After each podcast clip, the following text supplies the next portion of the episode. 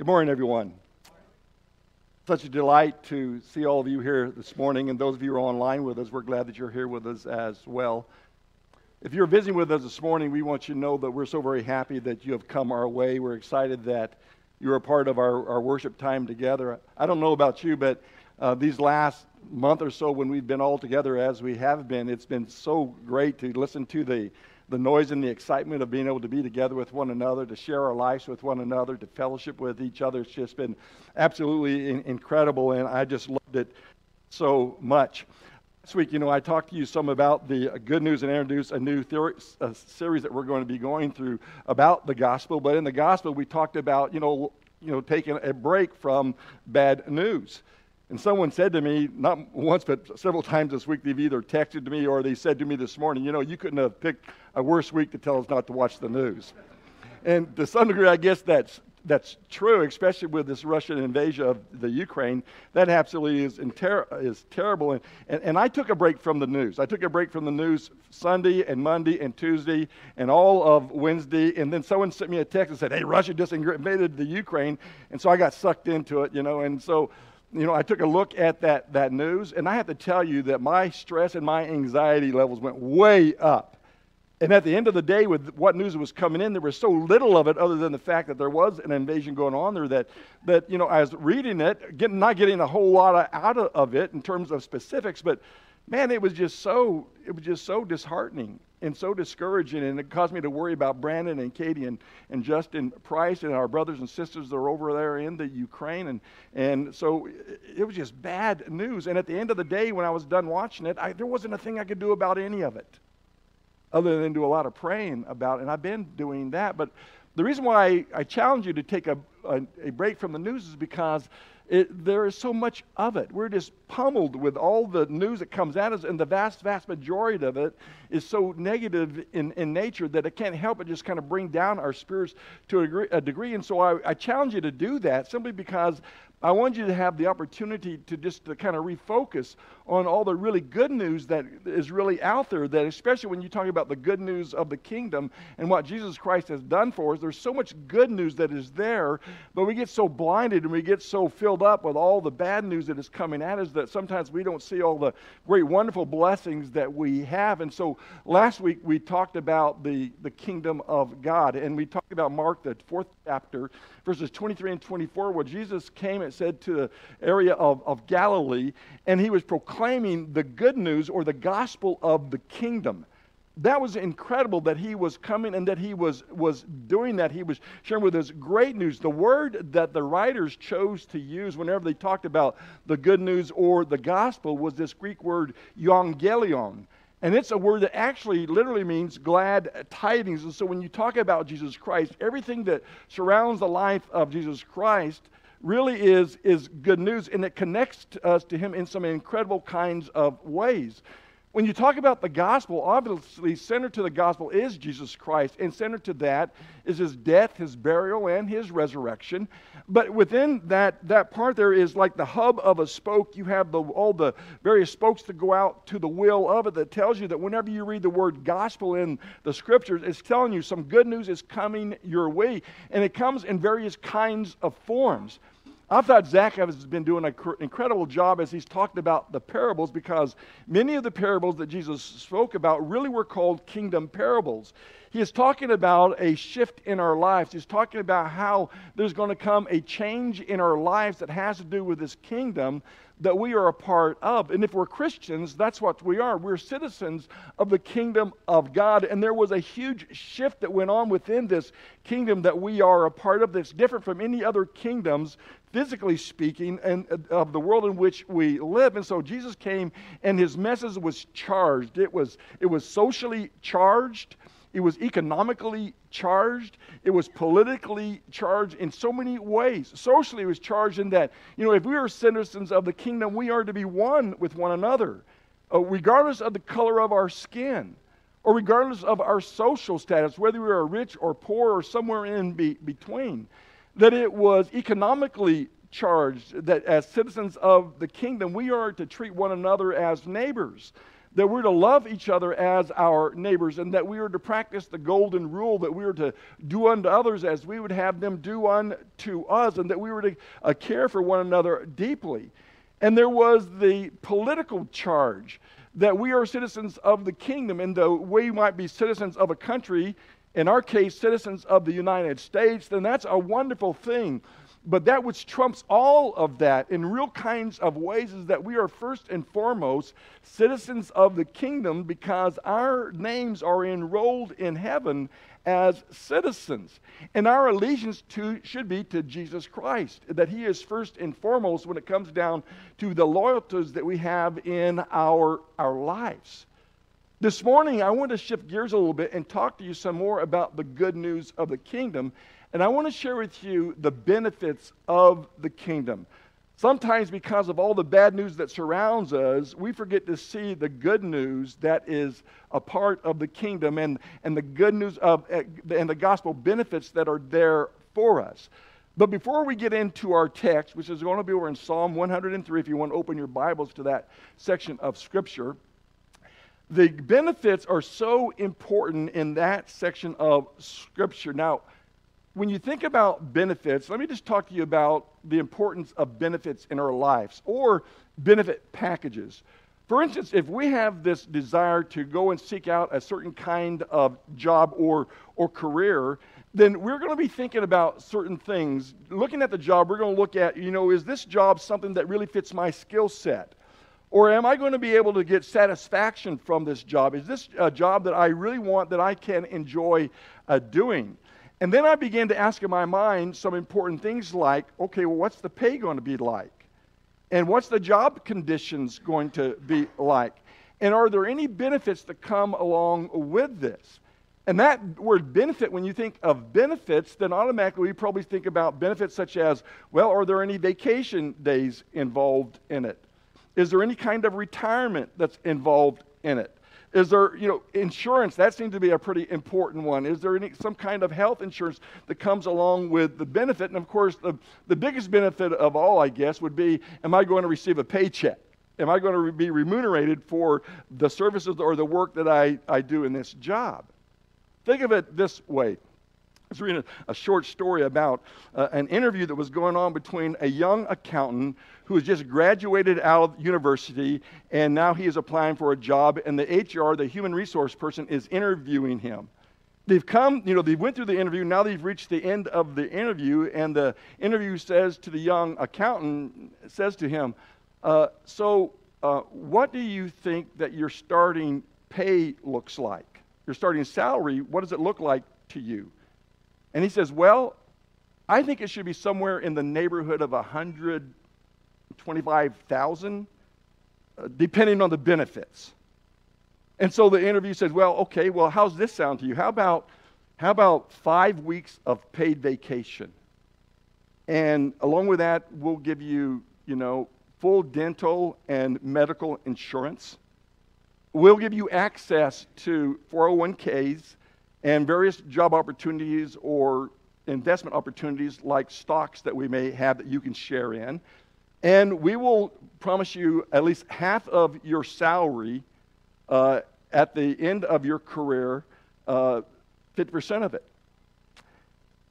Not only that, but how does this sound? We also would want to lease for you a brand new car every 2 years. How does a 5 Series BMW sound to you? This young accountant, man, he sits right up. And he's excited, and he says, wow, are you kidding? And she says, well, yes, but you started it. Benefits. When we talk about the benefits of the kingdom, I can tell you 100% fact that there is no benefit on the face of this planet that any employer or company can offer you that cannot be trumped 1,000 times over, if not more so, when you talk about the benefits of the kingdom that is being offered to us, that God is wanting to give to us. And so this morning, I want to talk to you about what some of those benefits are. These are benefits that you can't put a price tag on, okay? These benefits are something that is really real. Listen to what David, who writes this psalm, says. Now, as we read through Psalm 103, we're just going to look at verses 1 through 5, and then some of the rest of it later. But as you think about these benefits, understand that David, in his mind, he's thinking of the goodness of God, okay? And when you think about the goodness of God, there are benefits that are associated with that goodness. Now, understand something here. I know that, I'm talking about the gospel, and generally when we think about the gospel or good news or glad tidings, we always associate it with the New Testament, right? But I want you to know that in the Old Testament, there was some good news there too. There were some glad tidings that were there too. And those glad tidings bleed over from the Old Testament into the New Testament. And so there, even though we're going to be looking at some of the benefits that David has mentioned here in this psalm, these psalms can find its comparisons or its equal over in the New Testament. And so I'll show you some of those, how they make those comparisons and good analogies, okay? So let's look at Psalm 103, verses 1 through 5. Bless the Lord, O my soul, and all that is within me, bless his holy name.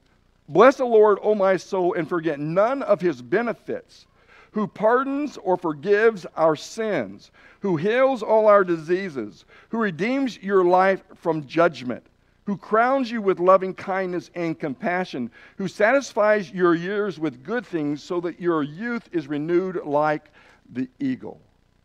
In this section of Scripture, David, he lays out before us a number of benefits. When I look down through it, I could probably count at least 4 benefits, maybe 5 benefits that are found within it. But notice how he begins the psalm. He says, bless the Lord, O my soul, all that is within me. I will bless his holy name. Bless the Lord, O my soul, and forget none of his benefits.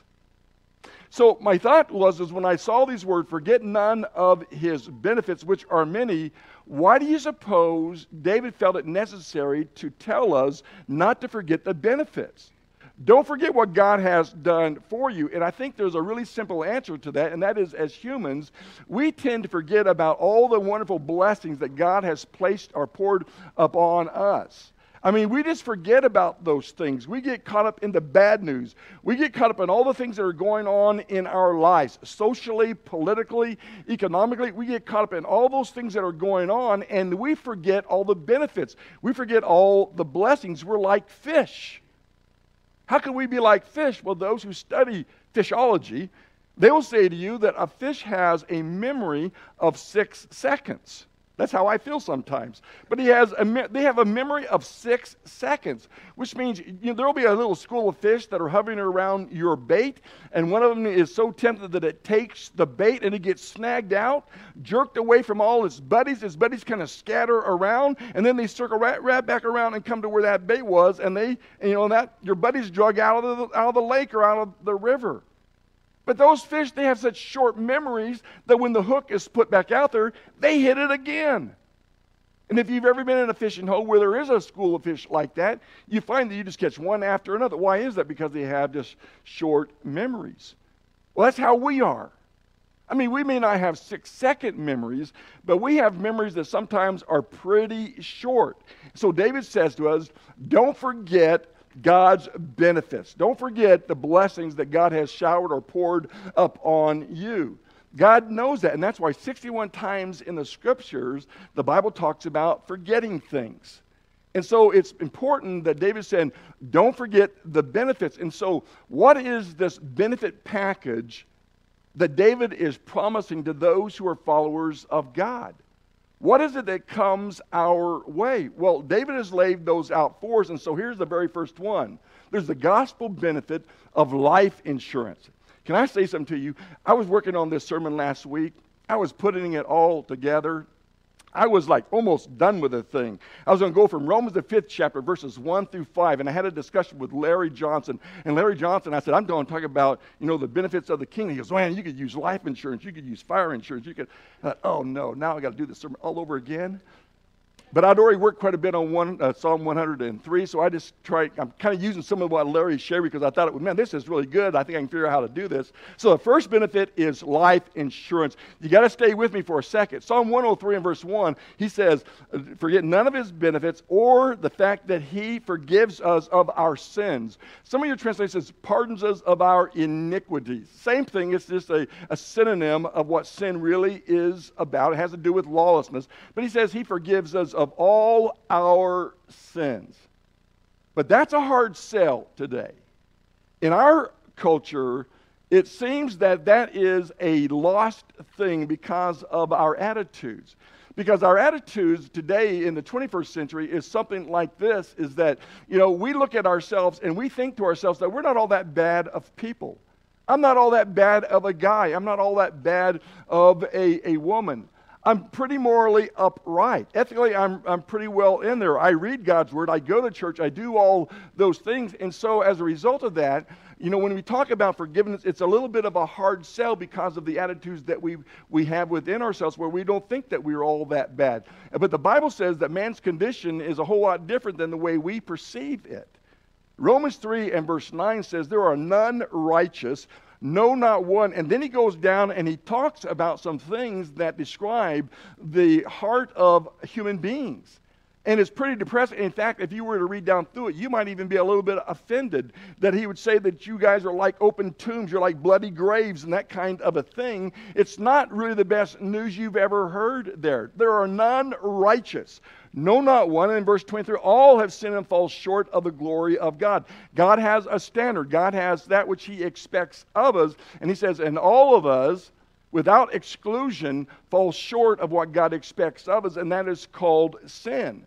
And not only that, but Paul describes it in Ephesians 2 and verse 1 as death. You were dead in your transgressions and sins. That's what you once were before you found out about the gospel, the good news of Jesus Christ. Not only that, when you get over to Romans, the 5th chapter, verses 8 through 9, there's even more bad news that comes down the line. Listen to what Paul says to the Romans as he talks about our condition. If you were to go from verses 1 and 5 down through about verse 7, he says that we were ungodly, that we were helpless, and that we were sinners. And then in verse 8 he says, but God demonstrates his love toward us in that while we were yet sinners, Christ died for us. Much more than having now been justified by his blood, we shall be saved from the wrath of God through him. So what he's saying is man's condition, even though you might think that you are pretty morally a good person and that you do a lot of really good things, he's saying that outside of a relationship with Jesus Christ, you are spiritually dead. Not only that, you're the enemies of God and you fall under his righteous wrath. But because of what Jesus Christ has done, you have good news. And the good news is this, is that when you, as a person comes to the Father through faith in his Son, everything is forgiven. That's what he says there. Who pardons all our sins, not just our weaknesses or our failures. He's talking about the gross sins. He's talking about these enormous sins. He's talking about these crimson red sins that we commit, that are extremely offensive to God. We have a hard time understanding that. And the reason is because we're so immersed in sin, you know, it comes at us from all directions that we have become pretty desensitized to what sin is. Unless it's something extremely violent or something absolutely terrible, we're desensitized. But God is not like that. God's nature is that of holiness. And sin gets all over him.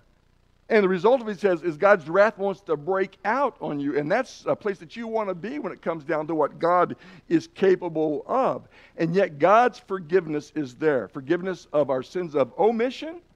Those are sins that you do without even thinking about. I mean, it's going 75 in a 65 speed zone where you break the laws of the land. You don't think anything about it. You're just moving along. I'm talking about even sins that maybe you don't even know there are sins, sins of omission. And then there are sins of commission. Those are sins that you know are wrong. And yet you consciously decide, you know what, I know it's wrong. I shouldn't be doing this, but I'm going to do it anyway. And you do. And you sin because of it. The Bible says, because of our relationship that we have with God, those sins are forgiven. In fact, if you're a Christian, all those sins have been washed away by the precious blood of Jesus when we are obedient to the gospel. Matthew, the 26th chapter, and verse 28, says that as Jesus was instituting the Lord's Supper that we just partook of a little bit ago, and you took out that little bitty cup of grape juice that represents the blood of Christ, Jesus said, this is my blood of the covenant, which is poured out for the many for the forgiveness of sins. And so we're cleansed by the blood of Jesus. And that's why Peter, on the day of Pentecost, when the people said, we know we're sinners, what shall we do? Peter says, repent. Repent of your sins. Repent of what's going on in your lives. And be baptized, every one of you, in the name of Jesus Christ for the forgiveness of your sins. And you shall receive the gift of the Holy Spirit. Paul the Apostle, he was aware of that as an individual. And Ananias said to him, in Acts 22 and verse 16, he says to Paul, what are you waiting for? I've told you some things. What are you waiting for?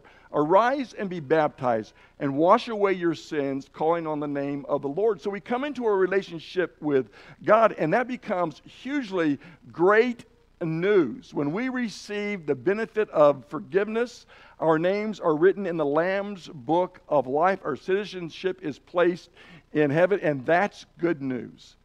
I love John 10 and verse 10. I probably use it too much, but I love the verse because Jesus says these words as he's talking about being the door to the sheep and being a good shepherd. He says, thieves come to steal, to kill, and destroy. I came that you might have life and that you might have it abundantly, not only in this age, but in that which is to come. The abundant life now. He promises the benefit package is ours now. We can enjoy it now. But not only that, there is eternal life in front of us that is promised to us. And that's why it's life insurance. That's why it's life insurance. It's good news. Not only life insurance now that we can live the abundant life, but life insurance as we look towards eternity when our raptured souls are brought into heaven. That's the good news that we're talking about. And guess what? This life insurance is free. You don't have to pay a penny for the life insurance because it has already been purchased for you by the blood of Jesus. As long as I can remember, I've had life insurance. I wanted to make sure that if I was to biff, that Lori would have some money to take care of her, to sustain her. I've bought life insurance since I was a young man. I'm afraid to even think of how many thousands I've spent on life insurance, thinking I was going to croak before now. A lot of money has been paid into that for that life insurance that Lori hasn't even collected on yet. This life insurance is free to you, free for the taking because it has already been purchased for you. Gospel benefit number 2 is health insurance. Look what he says, Psalm 103 and verse 3, God also heals all our diseases. That's what he says. Now, as you think about that, I don't want you to misunderstand what's going on here, okay? I don't want you to think by, as you look at this passage here, that it's saying that God heals 100% of all diseases, all viruses, all maladies that might come your way. That's not what he's saying. I mean, it looks that way when you first look at it. And the reason is because the reason why you have to be aware of it is because, you know, there are those who will say, well, listen, if you pray a prayer of faith and if you pray hard enough and if you send enough positive thoughts in the direction of the throne, God is going to heal you of any disease or malady that you may have or any loved one that he's going to take care of that. And that's to some degree true. David has that sum to his mind. David knows that God is capable of healing the body of disease according to his will or according to his omniscient will. That is, he sees the big picture. James, the 5th chapter, in verse 14 says, is any among you sick? Let him call for the elders. They'll come to you, anoint your head with oil, and pray over you. And that prayer of faith will heal you of your sickness. And if there is any sin that has been committed, it will be forgiven you. So you look at that passage of your scripture and says, man, that's a slam dunk. If I have faith, then I know that everything is going to be well. But we know that that is not always true. God is capable of healing us of all diseases. But we know that it doesn't always happen that way, don't we? We know people that we love and care about, even within our own, maybe just our personal self, where we have offered God prayers to God and them not be answered in the affirmative or the way I wanted it. I prayed for someone who was sick and that person didn't get well. But then I prayed for others and they have got well and they have got better. So what's going on here? Why is it like that? And my answer to you is I don't know. I don't know. I'm not God. What I do believe is I believe in God's omniscient will. What that means, that word omniscient means all-knowing. God sees the big picture. I don't see the big picture. God sees the big picture. So in part what David is saying here is that God is fully capable of healing us of all our diseases, but he also may be talking about something that is much deeper than that of our physical bodies. He may be have in view here the idea of the disease of the soul that so weighs us down. And there's a lot of sin that does that very thing. In fact, isn't that God's main concern? Not so much how you're doing on the outside of your physical body, but what's going on in the inside of your soul. And the reason why I know that, because Psalm 103 verses 14 and 16 says, God understands our frame. He knows that we are but dust. He knows that we're like the grass that comes up and it does well, but then it withers away with the sun. He knows how temporal we are. We don't. And the reason is because this is the only life we know about. I only know about 67 years of life. I don't know about 100 years of life. I don't know about 110 years of life. I know about this life. This is what I know, and it's what you know where you are experientially in your life now. But God sees a big picture way beyond years or months or days. He sees the big picture of life. And so I don't think God is so concerned about some of the physical things that we get concerned about.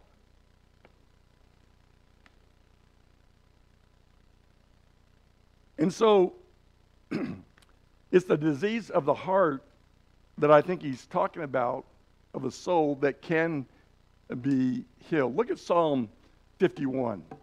It's a great psalm. This psalm is a psalm of David. This is after David had sinned with Bathsheba. And he's broken. He's been confronted by Nathan. He knows that he's the one that has committed this sin. Well, in Psalm 51, this is called a penitent psalm that's written by David. Listen to what it says in verse 1 through 4. Be gracious to me, O God, according to your loving kindness. Put yourself in his place. You are guilt-ridden, shame-ridden, okay? Guilty-ridden. Be gracious to me, O God, according to your loving kindness. According to the greatness of your compassion, blot out my transgressions. Wash me thoroughly from my iniquity and cleanse me from my sin. For I know my transgressions, and my sin is ever before me. Against you and you only have I sinned and done what is evil in your sight, so that you are justified when you speak and blameless when you judge. Look at verse 7. Purify me with hyssop, and I shall be clean. Wash me, and I shall be whiter than snow. Make me to hear the joy and gladness. Let the bones which you have broken rejoice. Hide your face from my sins. Blot out all my iniquities. Create in me a clean heart, O God, and renew a steadfast spirit within me. Do not cast me away from your presence. Do not take your Holy Spirit from me. Restore to me the joy of your salvation, and sustain me with a willing spirit. This is the man that's absolutely broken on the inside, and he pleads for God for restoration, for forgiveness. And God does it. He willingly does it. It's the same thing that's said for us in the New Testament. For those of us who are in this kingdom, 1 John 1 and verse 7 says that, that we will know the fellowship of God, and that the blood of his son Jesus cleanses us of all our sins continually. He's washing us of our sins. That is such good news. That's health insurance. And it's free. Here's a third benefit. Fire insurance. Notice what he says. He forgives us of all of our sins, heals us of all our iniquities. And then in verse 4 he says, who redeems us from judgment. I think some of your translation says, who redeems us from the pit. Listen, when you go to grave, guess where you're going? You're going to judgment. That's where you're on your way to, okay? So he redeems us from judgment. The weight of judgment is super debilitating. It's everlasting destruction that he's talking about. Open your Bibles to Revelation chapter 20. Revelation chapter 20. And I want you to see a section of scripture there that talks about the great judgment that is coming, beginning in verse 12 and going down through verse 15. Let's start with verse 11. Then I saw a great white throne, and him who sat upon it, from whose presence of earth and heaven fled away, and no place was found for them. There's nowhere to hide. I saw the dead, the great and the small, standing before the throne, and the books were open. And another book was opened, which is the book of life. And the dead were judged from the things that were written in the books according to their deeds. And the sea gave up the dead which were in it, and death and Hades gave up the dead which were in them. And they were judged, every one of them, according to their deeds. Then death and Hades were thrown into the lake of fire. This is the second death, the lake of fire. And if anyone's name was not found written in the book of life, he was thrown into the lake of fire. That's scary. I mean, that's scary. I remember when I was thinking about becoming a Christian, after I became a new Christian, I hated reading stuff like that. I stayed away from Revelation because it scared me. But why should I be scared if I'm a Christian? If I'm a Christian, it says that we've been bought with a price by the blood of Jesus. And he says our names are written in the Lamb's book of life. Our citizenship is in heaven. So the good news is I don't have to worry about that. That God delivers those who are penitent of their sins from both the fear of the grave as well as the fear of hell itself. Fire insurance. If you own a house, you own fire insurance. When I'm on the golf course, sometimes people ask me, what do you do for a living? I said, I sell fire insurance. Then he says, really? And I said, yeah. What does that consist of? It consists of me preaching the gospel to people, the good news to people. And then I get into a discussion, and then they guys don't want to, I don't talk about that. But anyway, I don't have any fear of that because I have fire insurance, and so do you. That's one of the benefits. We have life insurance, we have health insurance, we have fire insurance, and then we have God's wellness plan. Look at verses 4 and 5. It's really pretty good news. Verses 4 and 5. Who redeems us from the life, from judgment, who crowns you with loving kindness and compassion, who satisfies your ears with good things, so that your youth is like an eagle's. The weight of life's burden. I want you to know the devil would like to destroy you. That's his goal, is to destroy you. He'll use the shame of your sin. He'll tempt you to sin, and then when you do sin, he makes you feel shameful and guilty for doing it. There are maladies like COVID, there's cancer, there's depression, there's anger, there's fear. He uses all that stuff to try to remove all the peace and all the good news out of our lives. But look at what John 10 and verse 10 says again. A thief comes to steal, kill, and destroy. The thief that he's talking about there has got to be talking about Satan. And those who align themselves with him that would like to take our peace away from us and the abundant life away from us. And yet what David says, he says, he crowns us with love and compassion. Back in 1988, a fellow by the Bob McPherson, he wrote a song. I need to wet my whistle for this. Remember that? Do you remember? Back in 1980, that's where you guys were born. But have you guys heard that song? Don't worry. Here's a little song I wrote. You might sing it note for note. Don't worry. Be happy. In life you have some troubles.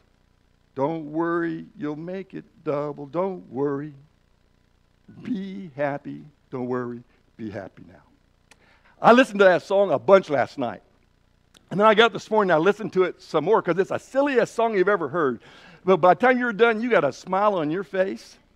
Don't worry. So where did he get that from? I don't know, if McPherson's is a Christian or not, but I know what the Bible says. I know in Philippians 4 and verse 6 that Paul says, don't be anxious about anything. Don't worry about anything. Be happy. How do I know he's saying be happy? Rejoice in the Lord always. Again, I say rejoice. Let your forbearing spirit be made known unto all men. The Lord is near. Don't worry. be happy. And that's what Psalm 103 verses 13 through 17 says. I mean, it's really some really good stuff there. Listen to what he says here. Just as a father has compassion on his children, so the Lord has compassion on those who fear him. For he himself knows our frame. He is mindful that we are but dust. As for man, his days are like grass. A flower of the field, it flourishes. When the wind passes over it, it is no more, and its place acknowledges no longer. But the loving kindness of the Lord is from everlasting to everlasting to those who fear him, and his righteousness to his children's children.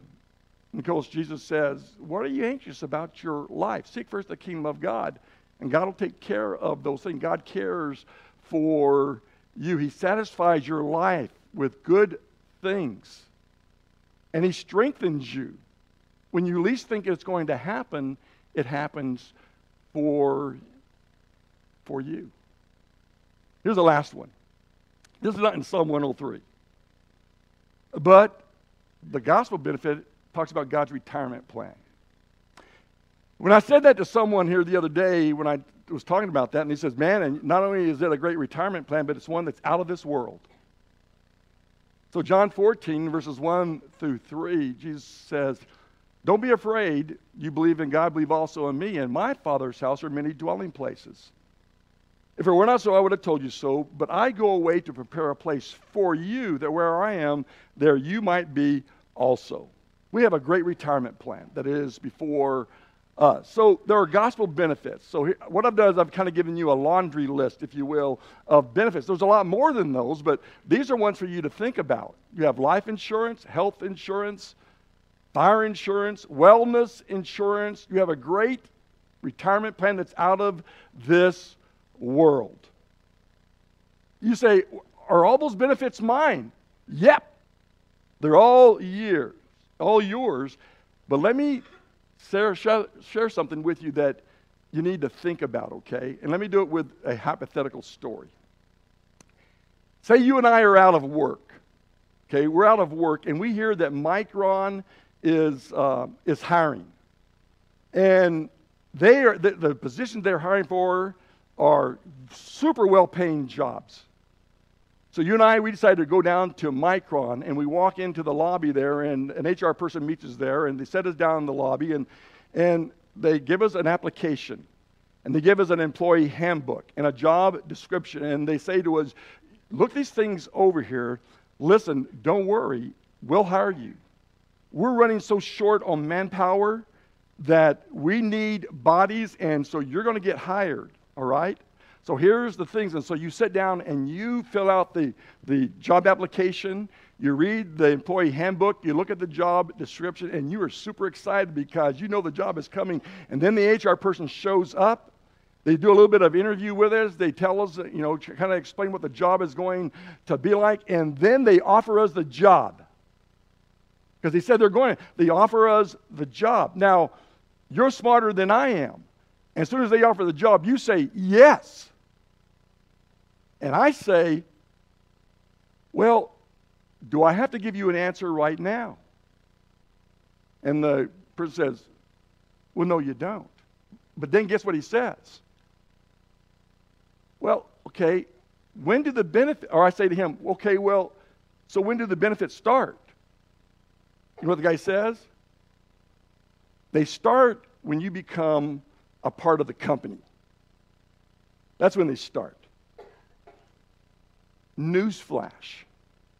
When it comes to the benefits of the kingdom, God's benefits are only available to those who obey the gospel. You got to be in the company, which means you have to be in the family of God. Your names have got to be enrolled in heaven. Your citizenship has got to be there. You have to be a part of the kingdom. So how do I do this, Richard? You repent of your sins. I don't care how good you are. You have sinned, repent of your sins. And you're to be baptized into Jesus Christ for the forgiveness of your sins. And when that happens, you're added to the church. You're enrolled in heaven. Your names are put in the book of life. You're a citizen of the kingdom of heaven. and all the benefits, life insurance, health insurance, fire insurance, wellness insurance, and a great retirement plan. But you got to be in the kingdom. You got to answer the call of the good news. Because it's not good news unless you accept that news. And so I'd invite you this morning, if you haven't already done so, I'd invite you to come into the kingdom, to answer the call of the gospel of the good news, and accept all the benefits that come along with it. Okay? And you can do that right now, while together we stand and while we sing.